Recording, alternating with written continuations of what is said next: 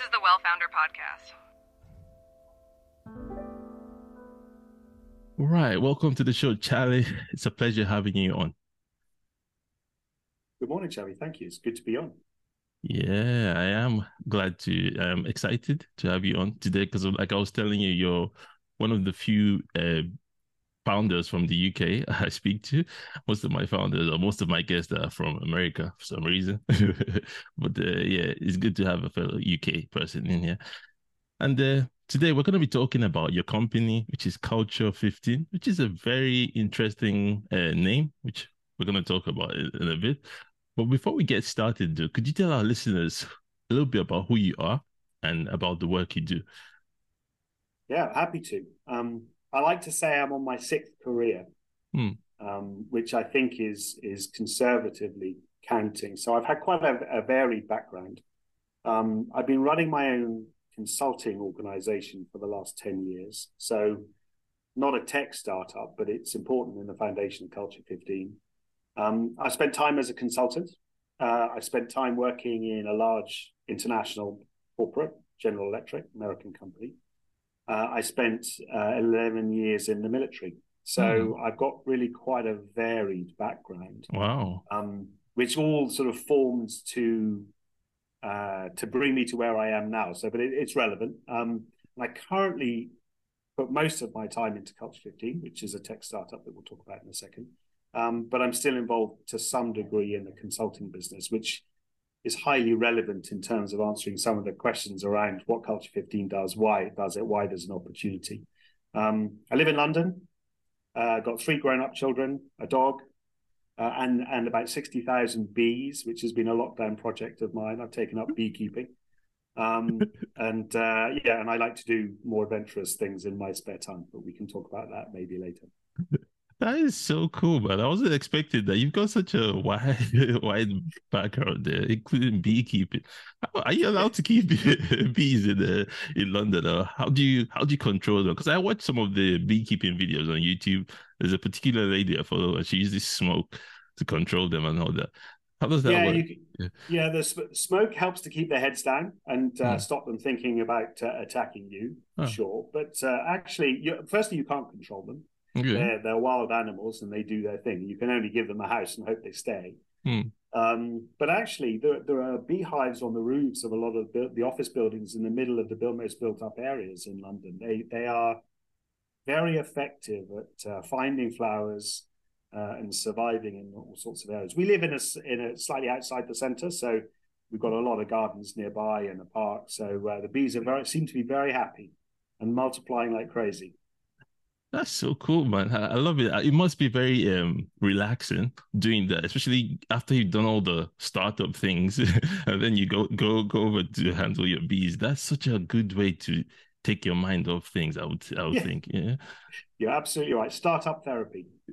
uh, I, I, completely agree. It is very connecting.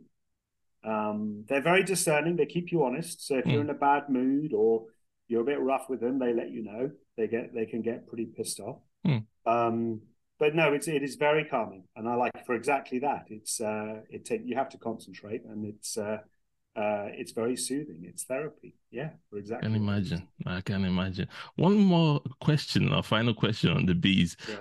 How and why? why did you get into bees? I, I I'm on a lifelong search for personal growth and mm. so I, uh, firstly, I love the nature part of it, but also I'm inspired by other people. I'm constantly seeing what other people are doing, mm. um, and I'm interested in it because I never actually think I figured it out.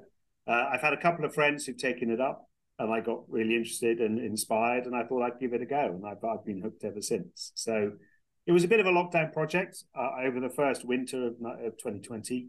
I did a, a an online course and it just sort of snowballed from there. I, I just sort of got deeper and deeper into it. Got my first queen and my first six frames of bees uh, April last year, and up until a few weeks ago, I had four colonies and four hives in my garden, and and way more bees than I wanted. So uh, yeah, it quickly got out of control. that is so cool, man. That's so good. It, maybe we'll bring you back on to chat some more about the bees. We'll make a bee episodes for that because I've got so many so many questions about that. Like the honey, do you get all the honey you want?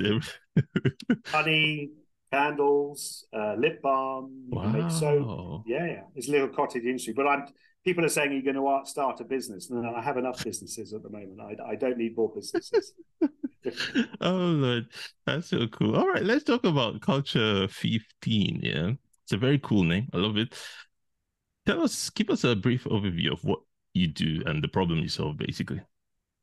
Culture 15 is a tech platform and it provides organizations, primarily businesses, but not solely, with a framework to measure and track their culture. Hmm. It's that simple. Um, it is a culture measurement tool. Hmm. Culture measurement. Do you mean like the culture of the company, like uh, how they operate yeah. and stuff like that? Ah. Yeah, the, the as I mentioned in my intro, I've been running a consulting business for the last 10 years, specializing in leadership and culture. Okay. And we came constantly to organizations that knew and recognized that how people behaved, how information flowed around the organization, how teams interacted and collaborated, what we call culture, was critical to their success. Hmm. And it was strongly recognized that these were a large proportion of the value of the organization was tied up in behaviors, but they lacked any ability to manage it directly. Hmm. So it became very anecdotal, very subjective. Um, and it wasn't managed in a traditional way. If you look at organizations, how they're managed with financials, there are recognized frameworks. You can look at a balance sheet or a P&L statement or a cash flow forecast. Um, and everybody understands the same thing. And, and therefore, it is managed across the organization in a very thorough and very efficient way. Um, it's my belief that culture should be on a similar setting. So, therefore, it needs a framework, a measurement platform, uh, and a set of ways of thinking about culture, which is comparable to the way you think about the financial health of the organization. And that was a massive gap. And time and time again, we saw organizations having a need, but having no answer to it. Mm. So hmm. they, they sort of lapsed into measuring engagement and happiness and the softer aspects of uh, really an outcome of culture. But but it was an itch that most organizations couldn't scratch because they didn't mm. have a framework for it. So um, about five years ago, we started developing our own version of that. Mm. And about three years ago, I realized that the opportunity for this was enormous because all organizations in some way had a need, and there was nothing out there fulfilling that need. Mm. So uh, we carved it out. We hived it out from the consulting business as a separate business, and and also made it available for external funding, um, and have been building the business for, as a separate entity for the last two years. That is so cool, man. Such an interesting niche. I never knew that was a thing, even like. Yeah. Uh... That's what a lot of people say. I never knew that that existed. That's yeah. exactly why we want to get the work out, the word wow. out. Wow. And uh, my next question was going to be how you validated it. But obviously, you, you're coming from that consulting background and mm. kind of like you've explained, you saw that there was a need there. But was there any moment where you felt like, you know what, I need to start a business for this to solve this problem? Yeah, it was. There was a moment. Okay. Um, we originally envisaged it as a part of the toolkit of the consulting business, Coode Associates. As a natural part of any consulting business, you need a sort of measurement tool, a diagnostic. But there was a moment where I realized that fundamentally it's a technology solution. Hmm. And therefore, so what? Lots of things. So, so it needs significant investment, more investment than the consulting business was prepared to put into it. It needs, therefore, it needs outside funding, which we couldn't do when it was part of a consulting business with a with a partnership mm. ownership structure. Um, but also the the culture, the economics, the processes, even the physical office location is completely different for a technology business than it is for a consulting business. Mm. And so I, I, realized actually, and it was a learning process for me, that the only way that this was going to really fly was to be its own thing, mm. not a, a subset. And so for me, it's been fascinating. I worked for in my early years, worked for the government and then I worked for a very large international business with hundreds of thousands of people. I then worked for a smaller consultancy. Then I set up my own consultancy. So you can say I've got quite a lot of experience in business, but I've never run a technology business before. And so I started in my 50s. I'm not your probably not your classic tech founder straight out of university or business school. Um, I have there are advantages to that in the fact that I have really quite a broad and deep background in business. I have a good network as well for fundraising, and maybe we'll talk about that. Um, but it's a completely new experience. And I have a team who are very diverse, but but mostly young. Mm. Um, and the dynamic of building a tech business and creating a buzz around it, both within the team but also externally, that's a new thing. The the consulting business has been built very gradually. Um, it's very much a relationship and a project based business, and of course, a, a SaaS business like Culture 15 is completely different. It's uh, it's really a sales business, and um, and it's built upon making sure that you build a platform and a product that clients love, um, that they buy, and that they keep. It's really that simple. And so, so all the dynamics are completely different.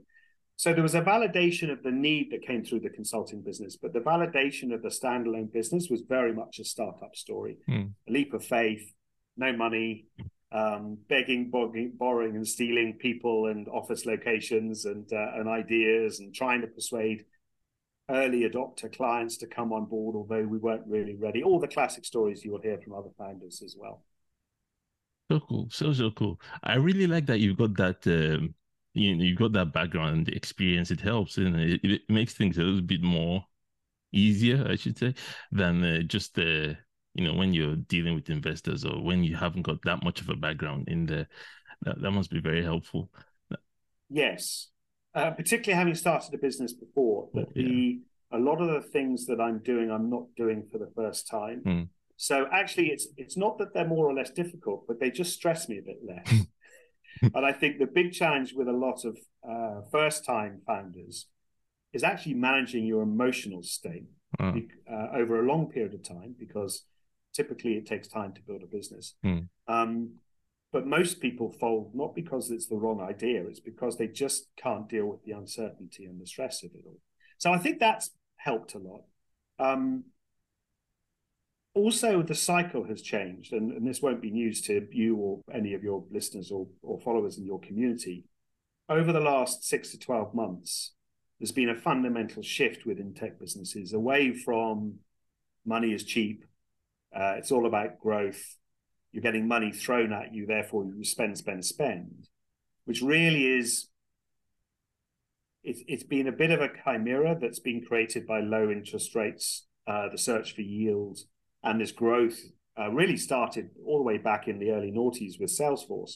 Um, but this growth of these enterprise SaaS businesses, it's been a it's been a bit of a gold rush, uh, and and people have um, not developed a sort of financial discipline, uh, the understanding of running a real business, or the the need to to moderate costs uh, in line with revenue. Those disciplines have not been in practice for the last decade or so. So, but I come from that background. My first, when I left the military, my first job was in lighting manufacturing, and it was an incredibly low margin business, low growth, low margin business. So it's all about cost discipline. And so I, I, I come from my corporate background with a broader perspective around business. And I think that really helps, particularly now, mm. because I, I've got a young team come from other tech businesses saying, "Oh, what about Charlie? We could do this, and we can do that, and we can do this," and, and it's all just opportunity. And but you have to learn to say no. Um, a because you, you need to focus, but B because it all if it doesn't cost money, it costs time and attention, and all of those are limited resources. So, I think in some ways it's helpful, and also I have an established credibility in the space. Mm. I've been operating in culture and leadership for the last ten years. Um, there is a natural client and supporter base in that and actually investor base as well. And many of our early stage investors are people I have built up uh, relationships with over the mm. time. So they're betting on me because they know me and they think that you know it's it's a let's just say a less risky bet than others perhaps they were presented with. And I think all of that matters. So establishing a network, establishing a credibility in the space, understanding the market, I think matters. Mm.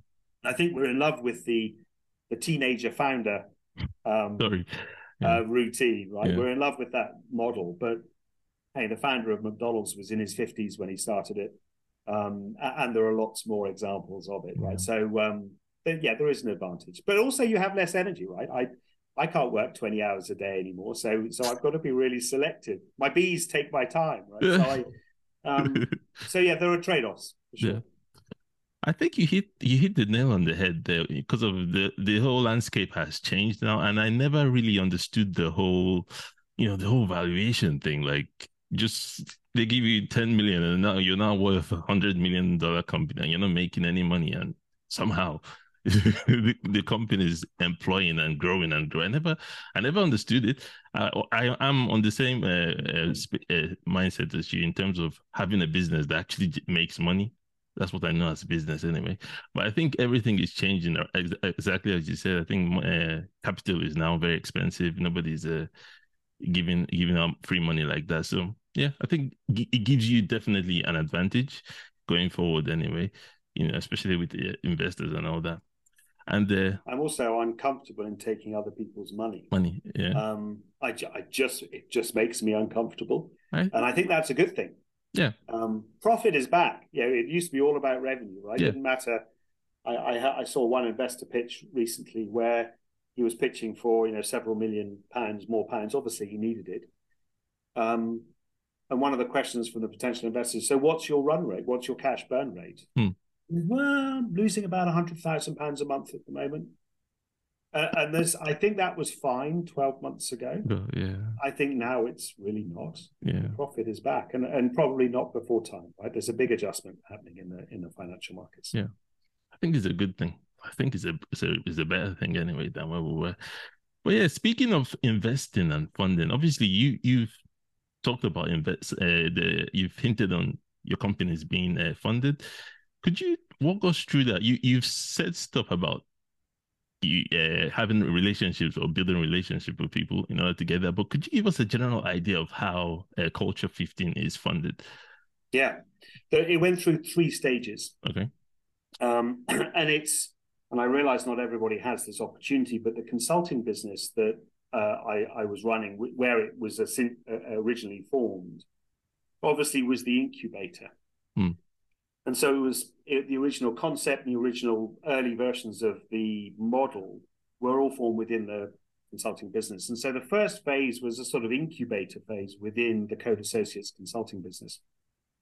And there was a certain sort of cash uh, cash line that Coode Associates supplied Culture 15, even in the early stages of developing the tech platform, um, which we benefited from. So it really was a sort of a, a, an incubator. Um, that's translated into an equity holding. So that cash has been converted into equity when we went through the first proper fundraising round, or actually the most recent fundraising round. Um, but that was the first phase, an incubator phase. And you can use, if you have a, a company like Coode Associates do that, that's very helpful because it means that the cap table and the amount of uh, equity that you need to give away for that early stage funding is minimized. And this is the key. You want to, in the early stage for a business, tech business, you actually it's in the earlier stages you're likely to give away the most equity. Mm. and so you can very quickly as a founder end up with really quite a low level of equity personally um, just to get the company off the ground. I think that's really unhelpful because in the end you end up working like crazy for somebody else. Oh, yeah. so i think unless you make it really big and then everybody cashes in. So i so that was very helpful the first phase. We had a very modest friends and family round mm. in November, December 2021, um, which was the moment where we cut the financial connection with the consulting business. We'd set the business up independently. There was still some convertible loan notes that the consulting business was providing. Mm. But in order to to mark the financial independence, we needed some cash, needed to raise some cash. So we did that through friends, family, and team members.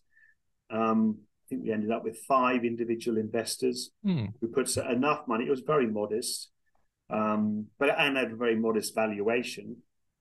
Um, but that helped us get the financial independence. Um, and then 12 months later, November last year, 2022, we I went through a much what you would probably recognize as a proper funding round, mm. where we raised uh, about 10 times the original amount. Mm at a valuation of five times the original amount 12 months earlier. Um, and it was, I, I, took the decision, and, and I can explain the reasons why, to approach individual investors, not mm. institutional investors. And and my rationale was I didn't feel we were sophisticated enough at that stage, nor mm. were we formed enough as a business to be able to sit in front of an, a sophisticated institutional investor, venture capital firm, uh, and credibly pitch for investment from them. I, I, felt we were one cycle, maybe 12 to 18 months away from that. Mm. And I also, as I said before, had the advantage of a, my own personal network where I had access to people who typically invest or are experienced, sophisticated investors themselves and had capital looking to deploy. So I approached 20 people, 10 said yes, uh, and we raised just north wow. of 500,000 pounds um, which then has created, and we're right in the middle of this investment cycle now, okay. which has meant that we've built out the team, particularly the sales and marketing side of the business, um, to really start generating the right sort of ARRs and revenue streams, so that by the time we then seek money the next time, and I think that will probably be first half of next year, um, we are at that stage where we can credibly speak to institutional money, venture capitalists. Um, and to be able to give a much more credible story. Mm-hmm. And of course, it to a certain degree, Javi, it's it's making sure you find the money, um, the cheapest money you can. Mm. So, money that's going to support the valuation that you you put on the business, but also, and therefore, uh, which translates into uh, giving up as little of the equity as possible at this stage in the business for the investments. And it's always a balance and tension in it. Um, but so far, so good on that one. The, the pressure's now on us, right? We need to spend this fundraising round proving that we've got something that has real growth potential. And, and that's what we're right in the middle of at the moment. That's so cool. That is really cool. I can imagine the amount of work that has gone in to getting you guys to this stage. It must be. Is that? Are you just? Are, is it just you, a CEO? Have you got like a co-founder? In the yeah it's it, it, and we could spend a whole hour talking about this My, the way i've approached it myself yeah. is that it's me i'm okay. it, it's and it's the way i did the consulting business as well and i was thinking about it beforehand because i know you teed up this particular question with me beforehand and i've been thinking about it and i, I think some of it's personal uh, some of it's a belief system um, but some of it's quite pragmatic mm. I think starting a business is a is a, an exercise in risk tolerance or hmm. risk mm. appetite. And it's on the bleeding edge where most people don't go or, or aren't comfortable going. Some people bring another co-founder along to make mm. them feel a bit more comfortable about the risk they think they're taking. Mm. But in reality, it is almost impossible to find someone who shares exactly the same risk, risk appetite as you. Almost impossible. Therefore, the risk is you get into the journey and you then discover later misalignment, or you have a moment of crisis or a moment of truth, and your car, your partner or your co-founder responds very differently to it. I wanted in both of the business I started, I wanted to have no internal distractions. Mm-hmm. I wanted to have a really, really clear and focused ambition and purpose and and uh, uh, and mission that we're on. I think that best is best coming from one mind, not two or three or four. Um, and I wanted it to be all about execution. I actually think uh, starting a business successfully is all about execution, and execution comes from really, really clear direction, and then lack of distractions and lack of interference about on your way. So, so I've always approached it with it really needs to be one person's vision if it's to have the best chance of working, and, and that's what I've done. It does. The downside, of course, is it's all on you. Yeah. Um, but I, the other thing that I've always worked on and prided myself on is that I build really good teams, really mm. good teams. And so that's my that's my ace card really. I'm not particularly bright. I'm comfortable with risk, but I'm not particularly bright. Um, but I know how to build teams.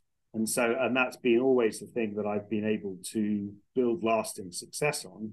And, and for it not all to be about me is is build great teams. Not easy, um, and you have to be prepared to make the tough decisions as well as the easy ones about hiring people and bringing on board. But but it always pays back. And if and if I need to go on holiday because I'm exhausted, then if you've got a good team in place, that doesn't matter. Um, if I don't have a good team in place and I'm exhausted, uh, it really matters because the whole enterprise is at risk. So I yeah, it's been just me, and I and I've thought about this a lot, and I a, I've had no evidence to shake my belief that that's a better way to do it. That's that's that's very interesting, very very interesting because of um a lot of, obviously you you know in this startup SaaS world there's a lot of co-founding sometimes three four co-founders working together. And yeah. you're, you you you're going the solo route. Very very interesting. Very interesting. And it, speaking of that if your team is your strength what would be one advice you'd give to say somebody? Because looking for a co-founder to work with. It's kind of like finding a wife. you know, it's the it's not the easiest yeah. thing to do. So not everybody can can find a a good co-founder. But what would be your one tip to somebody that wants to go it alone like you? Oh, who wants to go it alone? Yeah. Know thyself. Mm. The the typically in tech businesses, and in fact even investors like to see you've got a commercial person and you have a technical technical mm. person, and they like that sort of marriage of of skills, recognizing that they're really quite different skill sets. Um, I think that's smart, mm. but it makes it complicated. You do you absolutely to build a tech business, you absolutely need a series of skills and profiles. And so, I guess to answer your question, I'm working through answering your question in, in my business, there are there are four essential areas of mm. the business. Not don't think about the CEO. There's just four basic areas of the business. There's the product, the mm. technical side.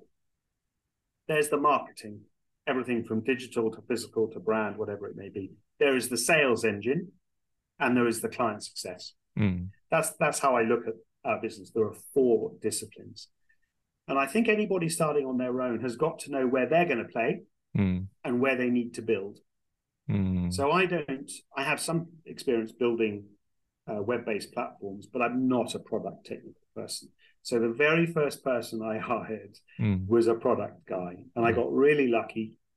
Um, he's still with us, um, and he's been instrumental in how in getting to this stage. His name mm. is Wahid. Um, it was a stretch role assignment for him, but he had a real vision and he shared the vision and he had a real appetite for, for building something from an early stage. I was lucky that mm. I hmm. found him. The, the point is, the answer to your question is I think you have to be very clear what you need and then work out where you're going to play and where you need help. Mm. Doesn't mean to say there's a co founder. I think it's it's not nearly as difficult as people imagine to build those capabilities. So therefore, they think, well, I've got to before I start a business, I've got to fill all those roles, mm. and they've got to be mm. my co-founders. My personal view is that's a really dangerous setup because everybody's going to have a slightly different vision.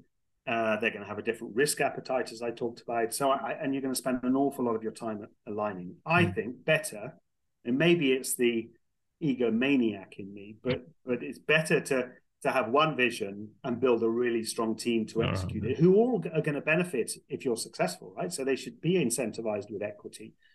Um, but fundamentally, I think the vision needs to be a singular vision. The execution is a team sport, and I mm. and that's my mental construct. Therefore, I don't think you need co-founders. You need to build a really strong team. team. So that's my philosophy actually keen to that. I like that. The whole division is one, but the execution is where you know you now have have your team players. And this way, I guess you as the captain of the team will now yeah. fill in everybody. Yeah, that makes sense. That makes a lot of sense. Huh. Okay, interesting. Let's talk about the marketing now, which is my own. Uh, I love marketing. So, tell us how is it going so far? Off what I wanted to know actually is uh, who who who's your target customer for this? We talked about it a little bit in the in in the beginning, but who exactly are you is your target audience for Culture 15? The potential audience is any organization anywhere in the world, which, of course is ridiculously vague. Uh, it does articulate a very good opportunity for us, but there's a sweet spot. So we typically look at organizations of three to 400 people upwards, hmm. um, up to about 5,000 or so, five, to 10,000. Hmm. Um, but also organizations that we talk about in terms of having some cultural maturity.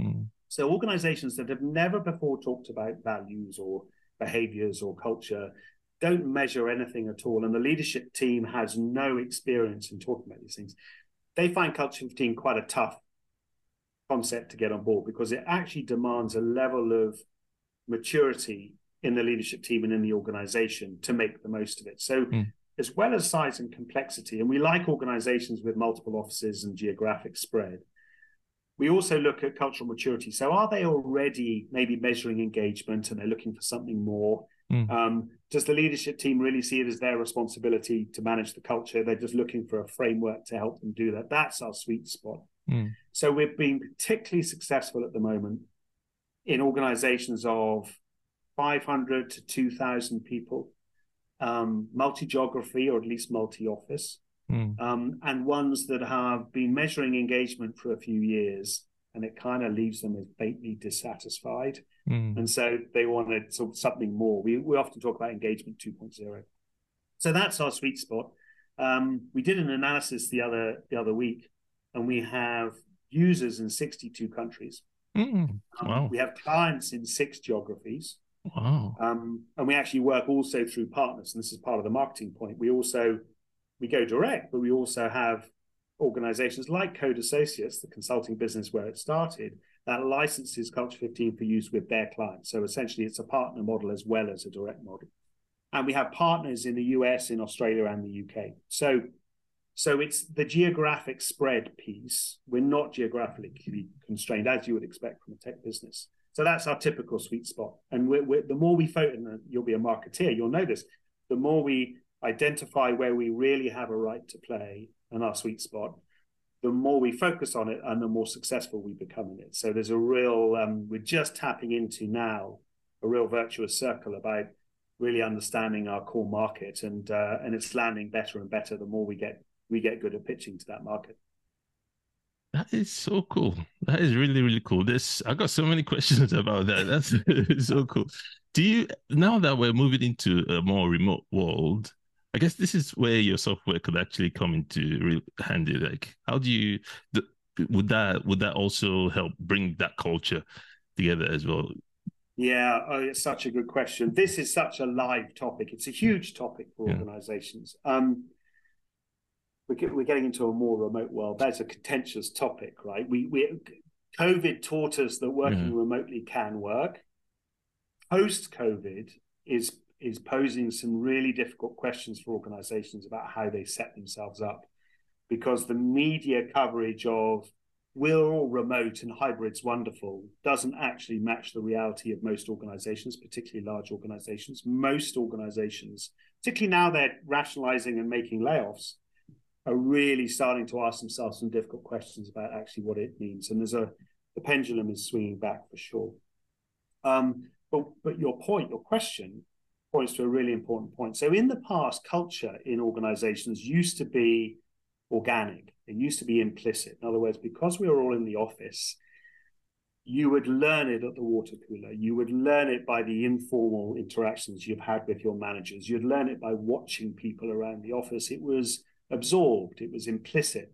Culture just was learned. And so that, and junior people coming into the business would learn the way of doing things, the way decisions are made, um, your approach to hierarchy, how information flows around the organization. Now we're remote or hybrid, that mechanism has been lost, at least to a partial degree. So a lot of organizations, and, and this is why I think Culture 15 is right on the moment.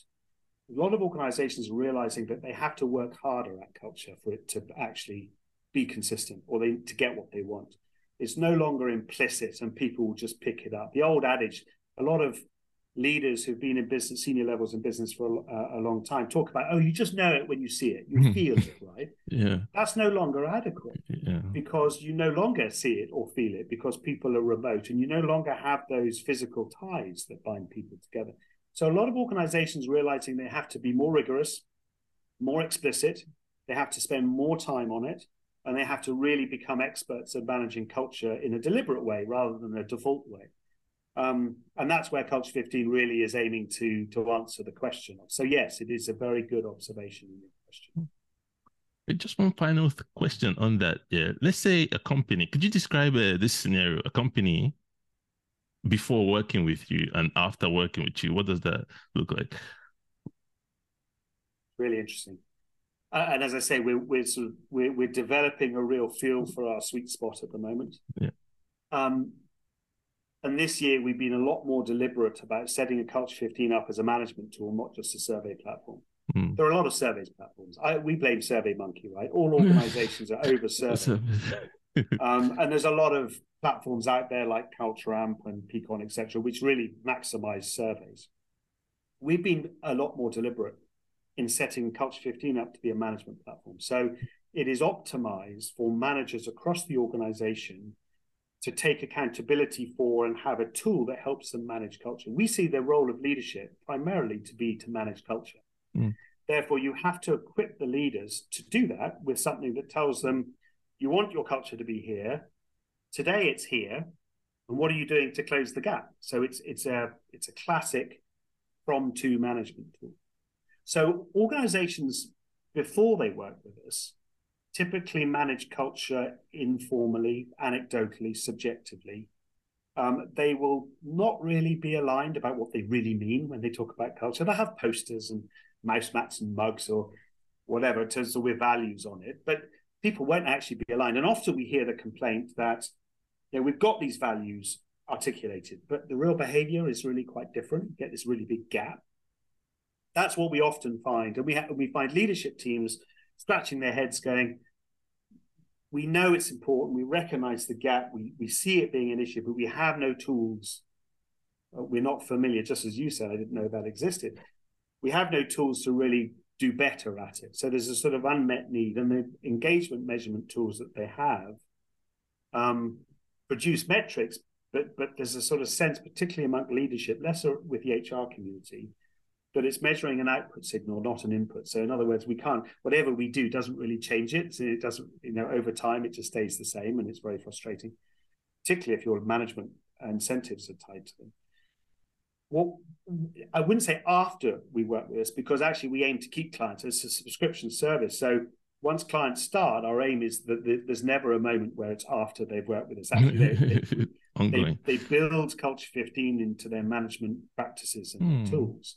But once they work with us, that shift of alignment around what really they mean by culture, a very clear articulation of the target culture, which often doesn't exist. They've not really landed on what culture they really want in terms of behaviors.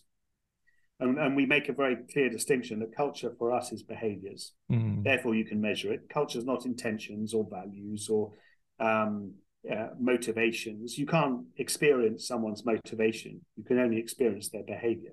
Mm. So culture, we think, exists as behaviors. So they're a lot more focused on actual behaviors. Um, leaders and managers across the organization have a tool that allows them to actually manage deliberately and directly the culture in their area of the organization. And they are starting to apply a tangible, rigorous metric system to culture in the same way they would to their operational or their financial metrics. So mm. that's the sort of before and after. It, it brings it, Chavi, it sort of brings it from being vague and below the surface of some water yeah. to being on the surface and tangible. That's yeah. fundamentally the change. But the last point I'd say is it it stops being solely an HR initiative. Mm. Um, and starts to become woven into the fabric of the business and the strategy mm. of where it's going. And so it becomes a strategy enabler so if we want to be a high growth business in multiple geographies working seamlessly between departments and locations, you need a set of behaviors that underpins that. Mm. So in other words, it's a enabler for your strategy and your operating model. It's not a sort of well-being and feel-good initiative that's owned mm. by HR. That's the shift we often see. And so whilst we look for organizations that have a certain level of cultural maturity, the big shift that happens when you start using Culture 15 is your culture maturity steps up. Mm. Fundamentally, you become a lot better at managing it. That makes a lot of sense, and I'm glad you brought up HR because I was I was thinking, yeah, this is probably an HR thing, or what do they call them, chief people officer? I don't yeah. know if that's uh, those kind of people that'll be interested in in a software like okay. That's that's very helpful. But Charlie, this has been a wonderful, wonderful chat into you've given us a lot of insight into culture, into your business, into bees. We're gonna have to bring you bring you back to talk some more about the bees actually. Uh, as we come to the end of the chat, I always like to finish up with uh, if you could share one tip for a new founder who's also working on a startup or you know maybe a little bit behind you, what would the, that tip be for them? One tip. Yeah. Oh, if you have to, why not? I tell you, so you, one of the questions you asked me before was, so what were the main challenges and what and, and how do you overcome them? And, and I synthesized it down to actually there aren't challenges, there are dilemmas. Mm.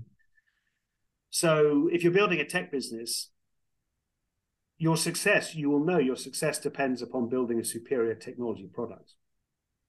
But it is really easy to spend all your money on technology development uh, and go out of business because you run out of cash. That's a dilemma.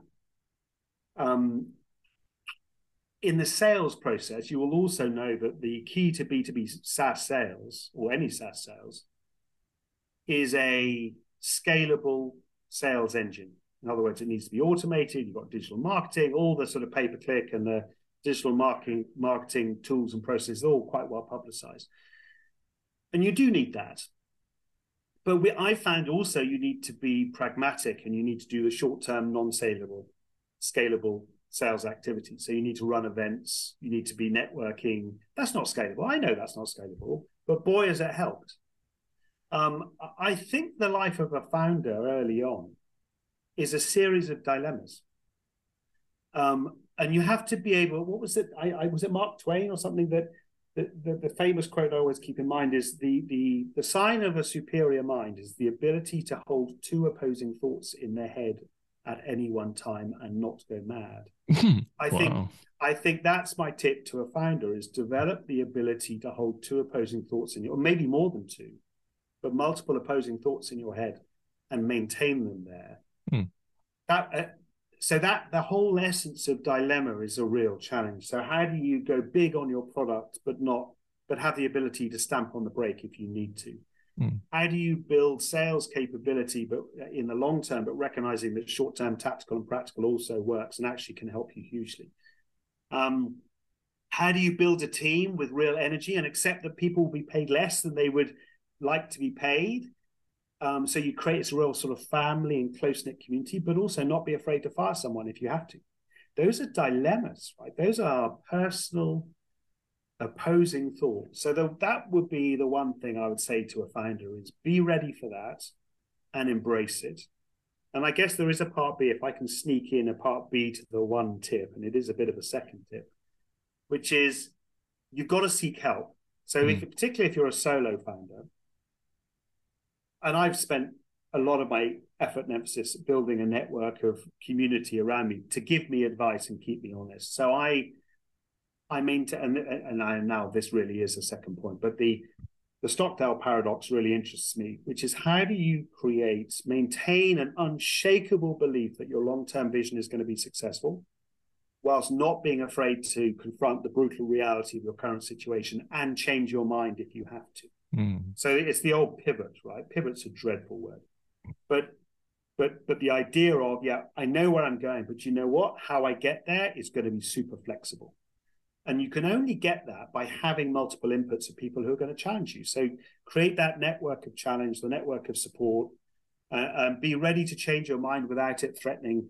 your vision. Maybe that is still in the dilemma category. You know, how do you the dilemma of maintaining a rock solid belief that the vision is going to work whilst being super flexible in the short term in how you get there and be ready to change your mind or even your business model. That is another dilemma. So maybe yeah, it is one tip. it's a brilliant tip. It's a very it's and it's very relevant to uh, founders, you know, working on their startup. There's one thing that really stood out for me is where you said, you know, the there's the scalable side of sales and then there's the short term one. Because I'm thinking, you know, as a as a founder just starting up, you might want to focus on those uh, short term ones that where your budget uh, resources allow, and then maybe when more money comes in, you Absolutely. jump into the scale. Would Would you agree with that? Yeah. Yeah, I would. Okay, yeah. I, I, think we became the whole business. The problem with um, the founders, the challenge for founders, I should say, is that we spend a lot of our time selling the vision of what we're doing. And sometimes we can sell it to ourselves a bit too much. Mm. And the reality is the business. So I'd like, I think Culture 15 can be um, could have thousands of clients across hundreds of geographies in in tens of languages, um, and we could have valuations in the hundreds of millions, really in the next few years, very easily. But right now, I need to solve a problem of how do I onboard this client is being really tricky. How do I run payroll at the end of this month? How do I make sure I manage my cash really carefully in this cycle where it's difficult to fundraise um, and interest rates are going up? Um, you've got to act. The only t- the only space that action happens is in the here and now. Mm. And so, whilst you need to keep the vision, you ultimately need to be super practical about how you take each individual step. And so you win clients one at a time. If I say thousands of clients, that seems wonderful, but I can't onboard thousands of clients. I can only bring one on board at a time. And so I think you have to have that vision, but you've got to be so practical about doing it one at a time. So I you've got to be present, not just mentally present, but present with your business, that you really are dealing in the here and now. And whilst you might have the vision, you build a business one step at a time. So practical works. That is brilliant, Charlie. You've been awesome and awesome, awesome. This has been very, very wonderful chat. Yeah, if any of our viewers would like to learn more about you or check out Culture 15, maybe even try it, what's the best way for them to do it? So I'll start with uh, because I'm a salesman at heart. Um, Culture 15. Go to the website. We put a lot of effort into the website explaining what we do, but also giving you routes to contact the team. So the website's the place to go for the Culture 15 inquiry and we keep it up to date on a well on a daily basis. If you want to connect with me, LinkedIn's the best way to do it. Um, I'm very active on LinkedIn. Um, yeah, reach out, send a message, uh, and uh, and have a chat. I'm, I'm because of my own experience, I am really interested in mentoring and supporting other people who are on a, a founder journey because I know it's not easy. Um, and if people want to reach out for that type of help and support, happy to do it. They might not hear what they want to hear. Um, I'm pretty unblinking in my feedback, um, but but I, I do want to help. So uh, yeah, people very happy if people reach out. Brilliant. It's always helpful when other more experienced uh, founders are willing to help as well. So anybody, reach out to Charlie. Thank you, Charlie. Once again, it's been an absolute pleasure having you on. Thanks, Chavi. A real pleasure. And I hope it's useful for others to hear what we've talked about as well.